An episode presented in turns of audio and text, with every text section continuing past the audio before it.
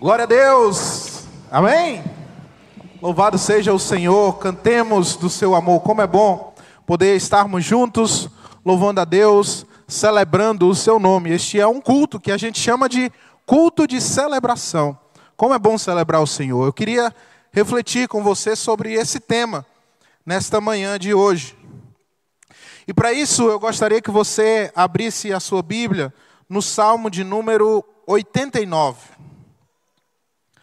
Nós vamos ler os primeiros versos deste Salmo, do verso um ao verso oito.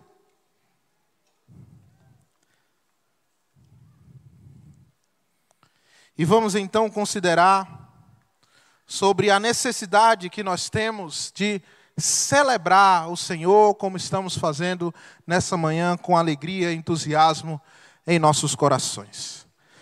Salmo oitenta e nove, do verso um ao verso oito. Amém? Diz assim a palavra do Senhor. Cantarei para sempre o amor do Senhor.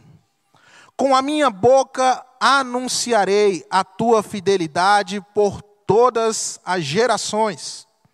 Sei que firme está o teu amor para sempre, e que firmaste nos céus a tua fidelidade. Tu disseste, fiz aliança com o meu escolhido, jurei ao meu servo Davi, estabelecerei a tua linhagem para sempre e firmarei o teu trono por todas as gerações.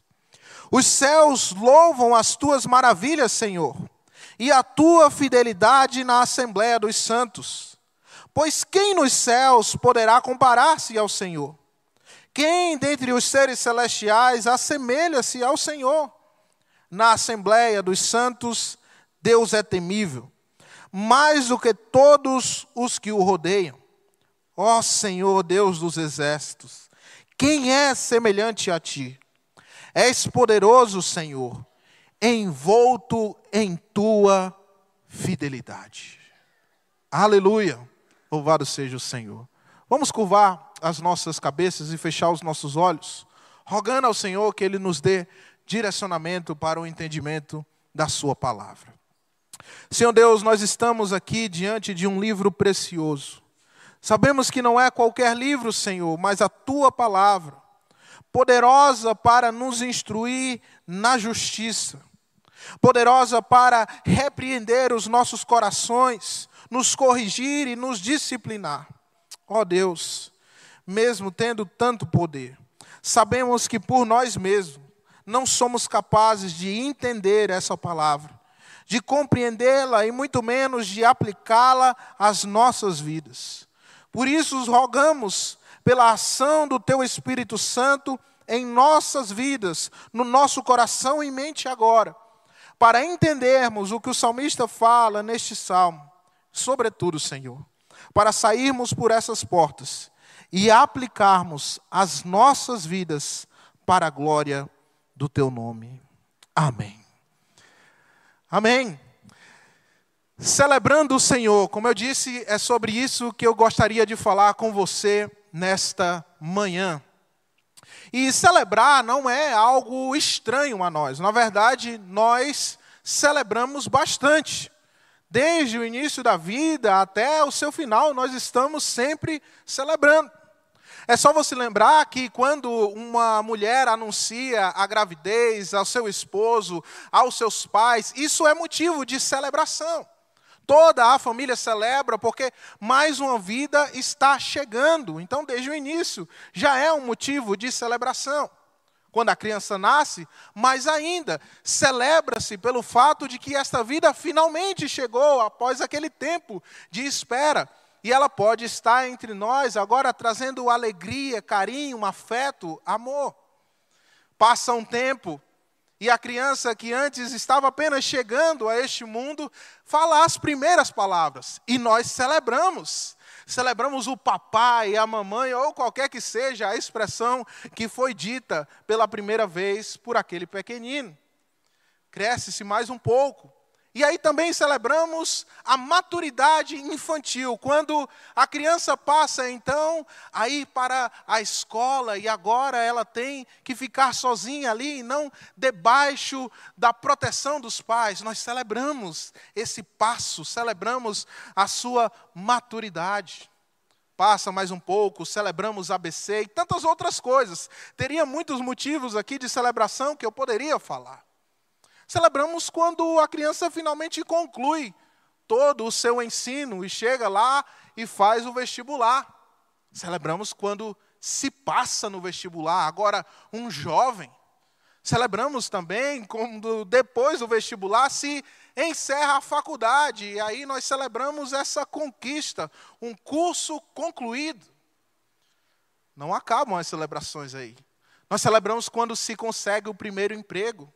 Ou a cada emprego, quando se consegue um emprego melhor, nós também celebramos.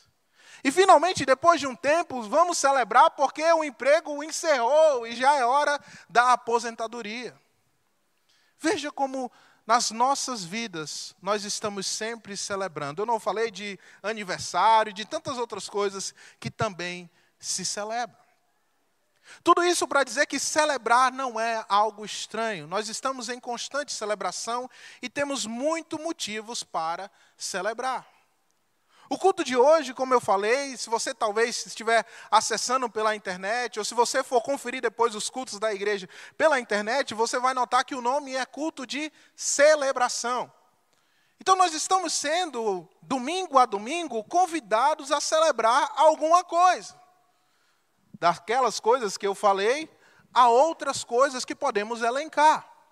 Nós estamos aqui para celebrar. Celebrar a fidelidade e o amor de Deus. Celebrar a sua aliança conosco.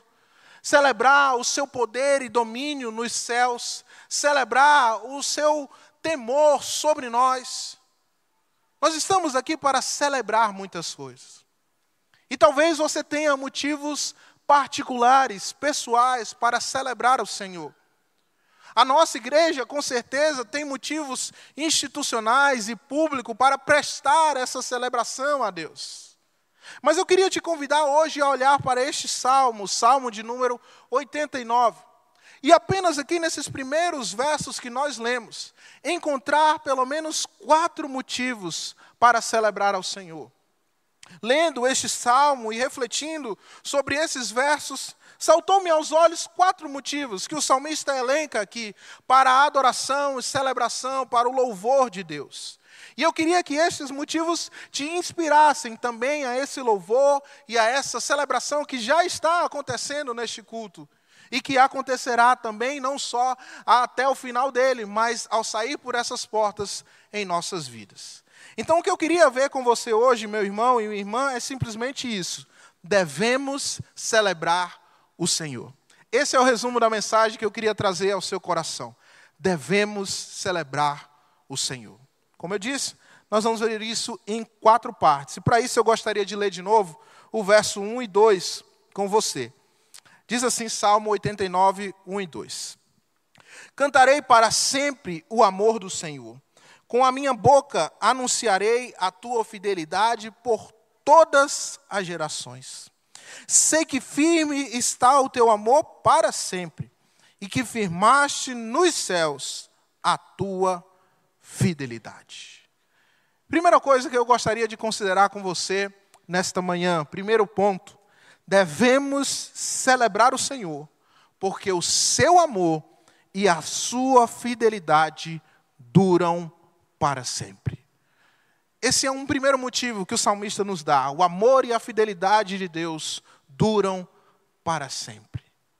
Sabe, esse salmo é um pouco intrigante. Eu escolhi ler os oito primeiros versos porque são os versos de celebração, quando o salmista começa animado, dando motivos para celebrar ao Senhor. Porém, se você for ler até o final do Salmo, você vai ver que quando vai chegando ali pelo meio, o salmista vai dando uma, um tom de tristeza à sua escrita. E lá no final ele está quase chorando, rogando pela bênção de Deus. É porque esse é um Salmo que começa com celebração e termina com lamento. Por quê? Provavelmente esse Salmo foi escrito na época em que o reino de Judá estava prestes a ser invadido pela Babilônia. Você sabe que lá no Antigo Testamento, o reino de Israel era o reino de Deus, aquele que ele separou neste mundo para ser luz para as nações. Só que eles meteram os pés pelas mãos, brigaram, se separaram e houve duas nações. A nação de Israel, ao norte, e a nação de Judá, ao sul. A nação de Israel já havia sido conquistada por outros povos inimigos, e a nação de Judá estava sobrevivendo, mas prestes a ser conquistada também por povos inimigos. E o salmista estava olhando para aquilo acontecendo com o reino do Senhor, para o trono de Davi ruindo, com reis ímpios governando, apesar de serem da linhagem ali da promessa. E ele estava olhando para tudo aquilo e lamentando. Ele começa celebrando ao Senhor, mas depois ele termina chorando e rogando: Senhor, mantenha a tua promessa, o teu amor, a tua fidelidade. Mas veja, o primeiro motivo de celebração dele, para rogar ao Senhor no futuro, já já, que o Senhor mantivesse firme o seu amor e a sua fidelidade. Veja o primeiro motivo. É justamente esse amor e essa fidelidade. Ele diz que esse amor e essa fidelidade do Senhor duram de geração a geração. Em outras palavras, ele está dizendo, e ele mesmo disse também no verso seguinte, esse amor e essa fidelidade duram para sempre. O que é que ele está celebrando? Provavelmente ele está lembrando de coisas do passado que o Senhor fez a Israel. De quando ele tirou, por exemplo, o seu povo do Egito.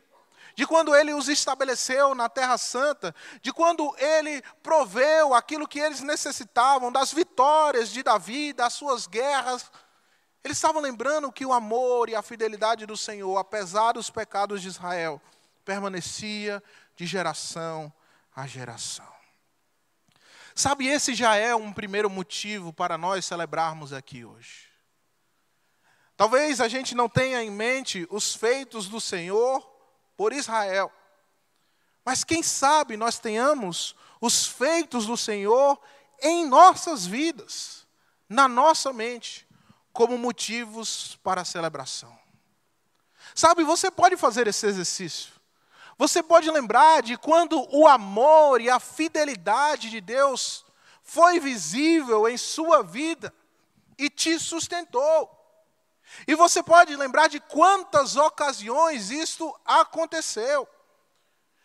De quantas vezes o Senhor demonstrou o seu amor para com você, demonstrou a sua fidelidade em sua vida, na vida de sua família. Você pode fazer essa recapitulação em sua mente e coração, para que você, como o salmista, possa ter motivos para celebrar ao Senhor. E olha só que interessante, eu falei que o salmista estava num tempo difícil. A nação dele estava prestes a ruir, ser invadida por povos inimigos. E talvez seja essa a nossa situação. A gente esteja num momento difícil, num momento de dor, num momento complicado em nossa família, em nossas vidas. Talvez nós estejamos assim. Mas ainda assim é possível, como o salmista, olhar para trás, ou olhar até mesmo para o presente, e contemplar o amor e a fidelidade do Senhor perdurando de geração a geração. Se nós olharmos para este trabalho, para esta igreja, se nós lembrarmos das gerações passadas, e de como o Senhor vem sustentando esse trabalho até aqui, já é um motivo coletivo para nós celebrarmos o amor e a fidelidade de Deus, apesar de nós. Apesar de nossos pecados, de nossos erros, apesar de quem somos. Então, queridos, vejam, um primeiro motivo para celebrar ao Senhor, que devemos aprender com o salmista, é esse. O seu amor e a sua fidelidade duram para sempre. Em segundo lugar, vamos ler o verso três e o verso quatro de novo. Diz assim: Tu disseste, fiz aliança com o meu escolhido, jurei ao meu servo Davi, estabelecerei a tua linhagem para sempre e firmarei o teu trono por todas as gerações. Segundo ponto, devemos celebrar o Senhor, porque ele guarda a sua aliança eternamente. Esse é um segundo motivo que o salmista nos dá. O Senhor guarda a sua aliança, a aliança que ele fez com Davi, e por isso nós devemos celebrá-lo. Veja, o salmista estava lembrando estrategicamente da aliança que Deus fez com Davi. Por que isso? Porque, como eu disse, do meio para o final, ele vai converter o salmo de celebração em um salmo de lamento e pedido ao Senhor. E o pedido que ele vai fazer é: Senhor, lembra da tua aliança, porque ela está prestes a ruir aqui. O que, que o salmista tinha em mente? Ele tinha em mente que o Senhor havia prometido a Davi que a sua linhagem, os filhos de Davi, as pessoas que descenderiam de Davi, seriam os governantes. E estava acontecendo. O reino de Judá era governado pelas pessoas da linhagem de Davi, reis da linhagem de Davi. Porém, o trono estava prestes a ruir. Pelos pecados do povo, pela má administração, pelo povo não se voltar para Deus, o trono estava prestes a ruir. E não só o trono, como todo o reino, ser invadido por uma nação inimiga, pela Babilônia. Então, estrategicamente, o salmista está lembrando disso a Deus para dizer assim: Senhor, tu fizeste uma aliança. E essa aliança é eterna. Guarda a tua aliança para conosco. É interessante que o salmista, ele fala não numa perspectiva de que Deus não guardaria a sua aliança, mas ele fala numa certeza. Tu prometeste e tu guarda essa promessa eternamente. Tu prometeu a Davi. O seu trono permaneceria de geração a geração. Tu estabeleceria a linhagem dele. Só que o que o salmista não enxergava ali, em sua visão limitada, era que Deus estava falando não só daqueles da linhagem de Davi, de uma linhagem humana, mas, sobretudo, ele estava se referindo a Cristo Jesus, que viria da linhagem de Davi e seria, finalmente, o rei que se estabeleceria no trono eterno, não só de Israel, mas de todo o universo.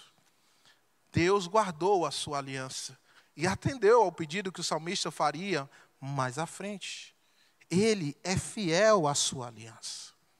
Sabe, esse é mais um motivo para nós celebrarmos. O fato de que o Senhor guarda a sua aliança. E a sua aliança é uma aliança de salvação. Se nós hoje, ou em algum momento de nossa vida, fomos alcançados pela palavra do Senhor, o Espírito converteu os nossos corações, e nós estamos aqui reunidos hoje para celebrar, é porque o Senhor guardou a sua aliança. Sim. Porque se o Senhor não guardasse a sua aliança, em algum momento, a palavra que estava sendo mantida para chegar até nós iria ruir. É porque o Senhor guarda a sua aliança que, há quinhentos anos atrás, um pouco mais que isso, a palavra de Deus não foi esquecida, mas recuperada com a Reforma Protestante. É porque o Senhor guarda a sua aliança que missionários norte-americanos vieram até o Brasil, até o Rio de Janeiro, e começaram a pregar a palavra de Deus. Missionários da igreja presbiteriana de lá, e fundaram a denominação presbiteriana aqui no Brasil. É por causa desta aliança guardada do Senhor, pelo Senhor, que o evangelho chegou ao Nordeste, em Recife, e de Recife veio ao Ceará também por missionários presbiterianos. Do Ceará, aqui em Fortaleza, foi para o interior, Baturité, e plantou uma das igrejas mais antigas evangélicas que nós temos na região, que é a congregação nossa, a Igreja Presbiteriana de Pedra Aguda. É porque o Senhor foi fiel esse tempo todo à sua aliança, apesar de quem nós somos, que nós estamos aqui hoje elencando motivos para celebrar o seu nome. Sabe, para o evangelho chegar até você, houve todo um caminho que tinha tudo para dar errado, se fosse por nós mesmos. Mas deu certo, porque o Senhor é fiel à sua aliança. Você pode encontrar nisto também um motivo para celebrar. Você pode encontrar nisto também um motivo para louvar ao Senhor. e engrandecer o seu nome. Você foi encontrado pela salvação em Jesus Cristo. Você foi encontrado pelo Evangelho que tem poder para transformar a sua vida. Este é um motivo de celebração também dado aqui pelo salmista. Ele guarda a sua aliança, a aliança em Cristo Jesus. E porque guarda, essa aliança chegou até nós e nos fez parte dela para a glória de seu nome. Em terceiro lugar, vamos ler o verso cinco e o verso seis. Os céus louvam as tuas maravilhas, Senhor, e a tua fidelidade na Assembleia dos Santos. Pois quem nos céus poderá comparar-se ao Senhor? Quem dentre os seres celestiais assemelha-se ao Senhor? Em terceiro lugar, devemos celebrar o Senhor, porque os céus o louvam e ele é incomparável. É um terceiro motivo que o salmista elenca. Os céus o louvam, ele é incomparável. Veja que o salmista, ele observa motivos de celebração em dois planos. Primeiro, ele está no plano terreno. E ele está olhando assim, fidelidade e amor de Deus para com o meu povo. No passado, Deus fez isso, isso e aquilo. Depois ele olha também que a Deus havia prometido a alguém que vinha também do seu povo, que era Davi, que a sua linhagem permaneceria. Ele ainda está no plano terreno. Finalmente agora ele volta os olhos para os céus e encontra também nos céus, no plano celestial, motivos para a celebração ao Senhor. E o primeiro motivo, que é o nosso terceiro ponto aqui, que ele encontra nos céus para celebrar o Senhor, é o fato de que os céus o louvam. Os céus rendem graças, louvores, celebração a Ele. E não só isso, dentre esses céus, no meio da assembleia de seres celestiais, este Senhor é incomparável. Veja, o salmista está partindo do pressuposto aqui de que seres celestiais já são um tanto quanto incomparáveis. Toda vida que havia aparição de anjos ou manifestação de algo divino, vindo em mensagem do Senhor, era algo extraordinário. Não era algo é, pontual ou algo simples, mas era algo extraordinário. Então ele já está partindo do pressuposto de que seres celestiais são sim incomparáveis. São sim seres mais elevados, mais santos. Ele mesmo vai falar que essa é uma assembleia de santos, aquela que está nos céus. Só que estes seres, por mais incomparáveis que fossem, também não se comparável ao ser maior que era Deus. Ele era maior e por isso eles o louvavam.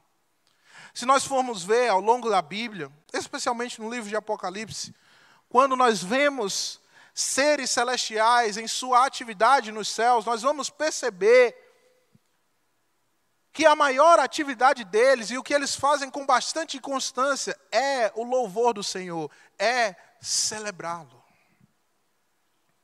Sabe, fica um questionamento para nós, algo realmente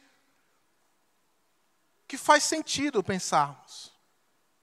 Se Deus é celebrado entre seres incomparáveis, elevados e santos, por que ele não deveria ser celebrado entre nós? Sim, porque, queridos, às vezes nós encontramos motivos tão simples para não rendermos celebração a Deus. Às vezes nós estamos chateados com Deus por alguma coisa pequena e não lhe rendemos celebração, enquanto os céus, os seres que são mais elevados, mais santos, estão sempre curvados diante de Deus, celebrando a sua santidade, celebrando o seu amor, a sua fidelidade e a sua aliança. Sabe, às vezes encontramos motivos também muito simples para faltar à celebração. Essa que fazemos domingo a domingo, nos reunimos com um propósito, celebrar ao Senhor, engrandecer o seu nome. E qualquer que seja a programação que apareça, nós achamos mais válido ir para ela do que vir prestar adoração a Deus. Se Deus é adorado nos céus, se em constância e sem falta os seres que são mais elevados, mais corretos, mais justos que nós, estão sempre celebrando o Senhor, não deveríamos nós também aqui estarmos constantemente o celebrando? Eu sei, querido, a nossa celebração não termina aqui. Celebramos a Ele com nossas vidas, em nosso trabalho, na nossa família. Mas este momento é importante. E nós não deveríamos trocar por qualquer coisa a celebração em comunidade, em conjunto, que prestamos semanalmente ao nosso Deus. Veja, o Senhor é louvado nos céus.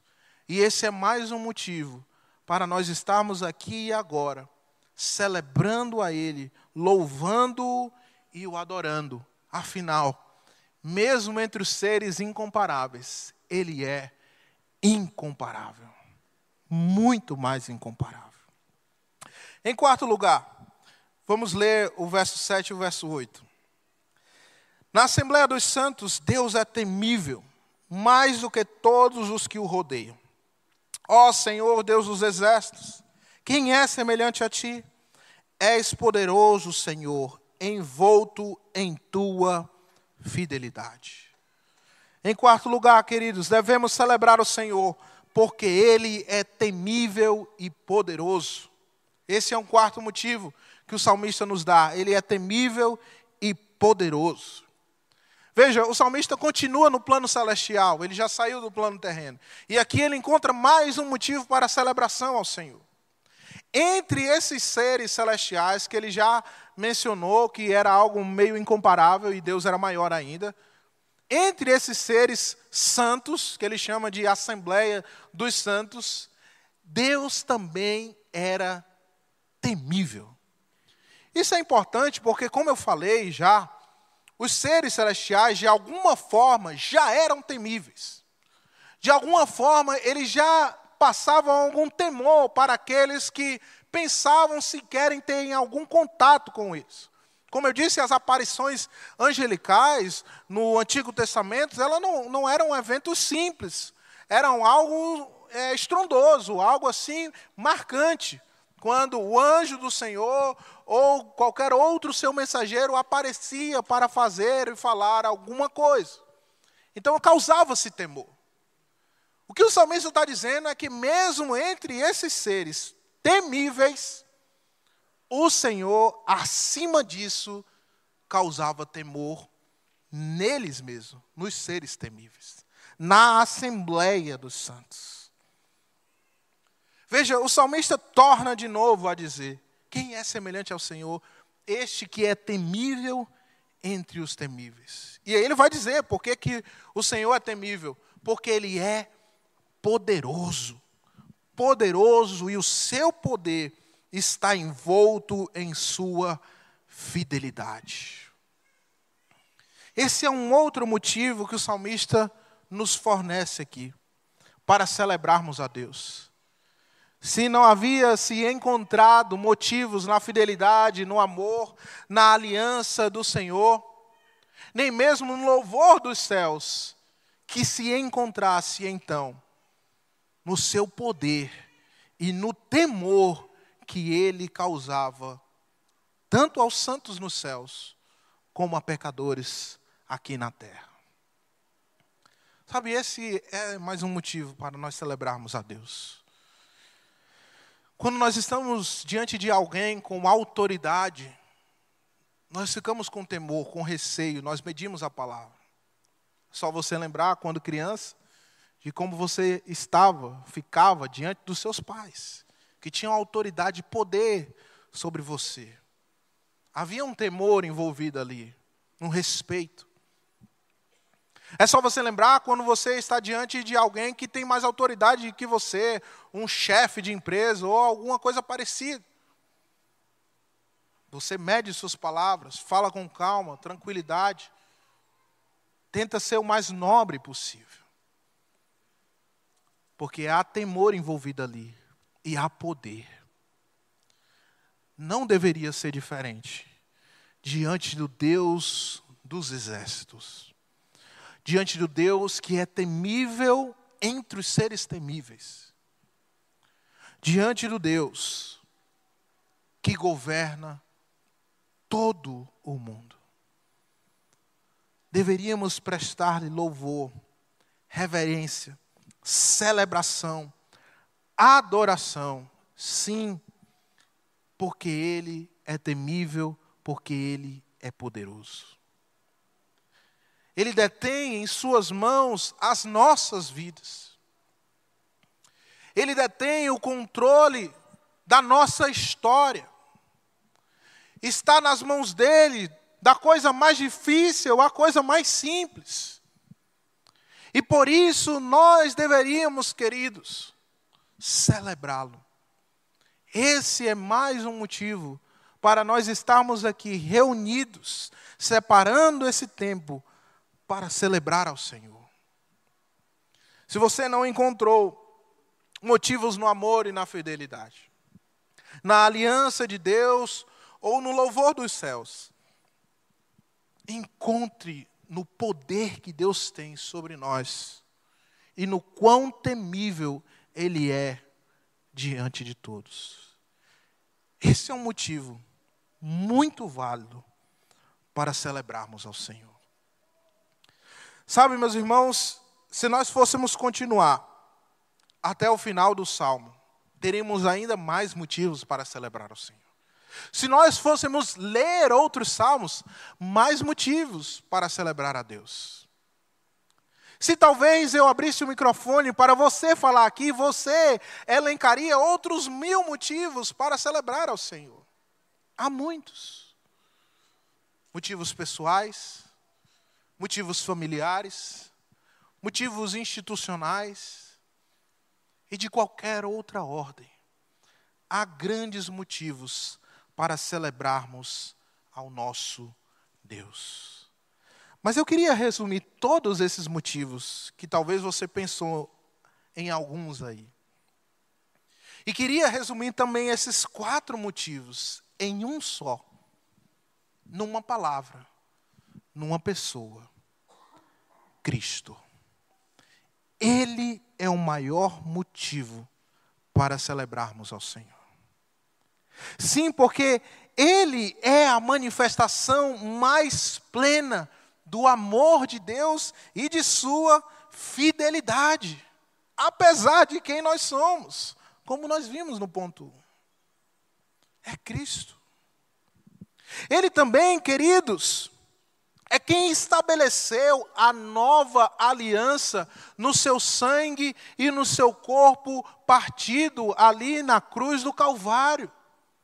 Aliança que havia sido estabelecida lá atrás, em um primeiro passo com Davi, mas plenamente se estabeleceu em Cristo Jesus.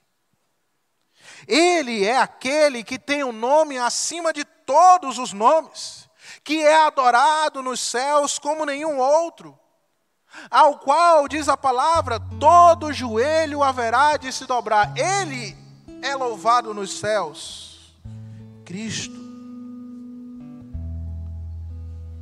Ele é incomparável, pois nenhum, nenhum foi homem e Deus ao mesmo tempo em plenitude e completude. Ninguém se compara a Ele. Ele é temível, pois Ele tem o governo do universo em suas mãos. Cristo, Ele é poderoso. Sim, porque no princípio Ele era o Verbo, e era o Verbo através de todas as coisas que foram criadas, por sua palavra. Ele é Cristo.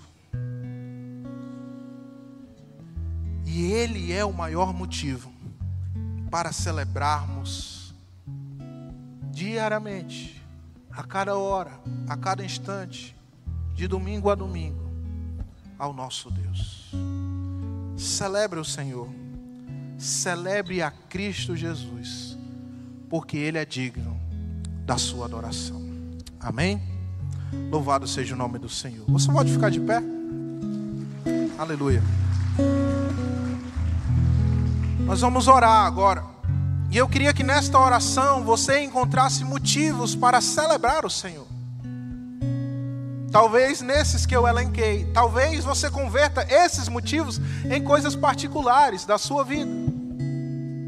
E mesmo em meio à turbulência do seu reino ruíno e prestes a ser invadido e se acabar, encontre motivos para celebrar ao Senhor. Feche seus olhos. Vamos orar. Senhor Deus, nós estamos aqui, constrangidos pela Tua palavra, Pai, que nos convoca à celebração. Ó Pai, nós te pedimos em primeiro lugar perdão, Senhor. Perdão por tantas vezes em que futilmente nós trocamos a adoração do Senhor por outras coisas. E fizemos isso, Pai, por motivos pequenos, por motivos não razoáveis e explicáveis. Mas também queremos te rogar, Senhor, para que a Tua palavra vá ao encontro dos nossos corações e mostre que esses motivos de celebração que o salmista apregoou são necessários e são válidos às nossas vidas para celebrarmos a Ti. Ó Deus, nos dá força pelo Teu Espírito, nos dá ânimo e fôlego, mesmo em meio às dores, mesmo em meio aos problemas, para celebrarmos o Teu nome. Nós rogamos, Senhor, que venhamos a lembrar do Teu amor, da Tua fidelidade, da Tua aliança que chegou até nós, que venhamos lembrar do louvor dos céus e prestar o nosso louvor aqui na terra, que venhamos lembrar da Tua poderosa mão, de quão o Senhor é incomparável, e de quanto poder o Senhor tem, e temível como é.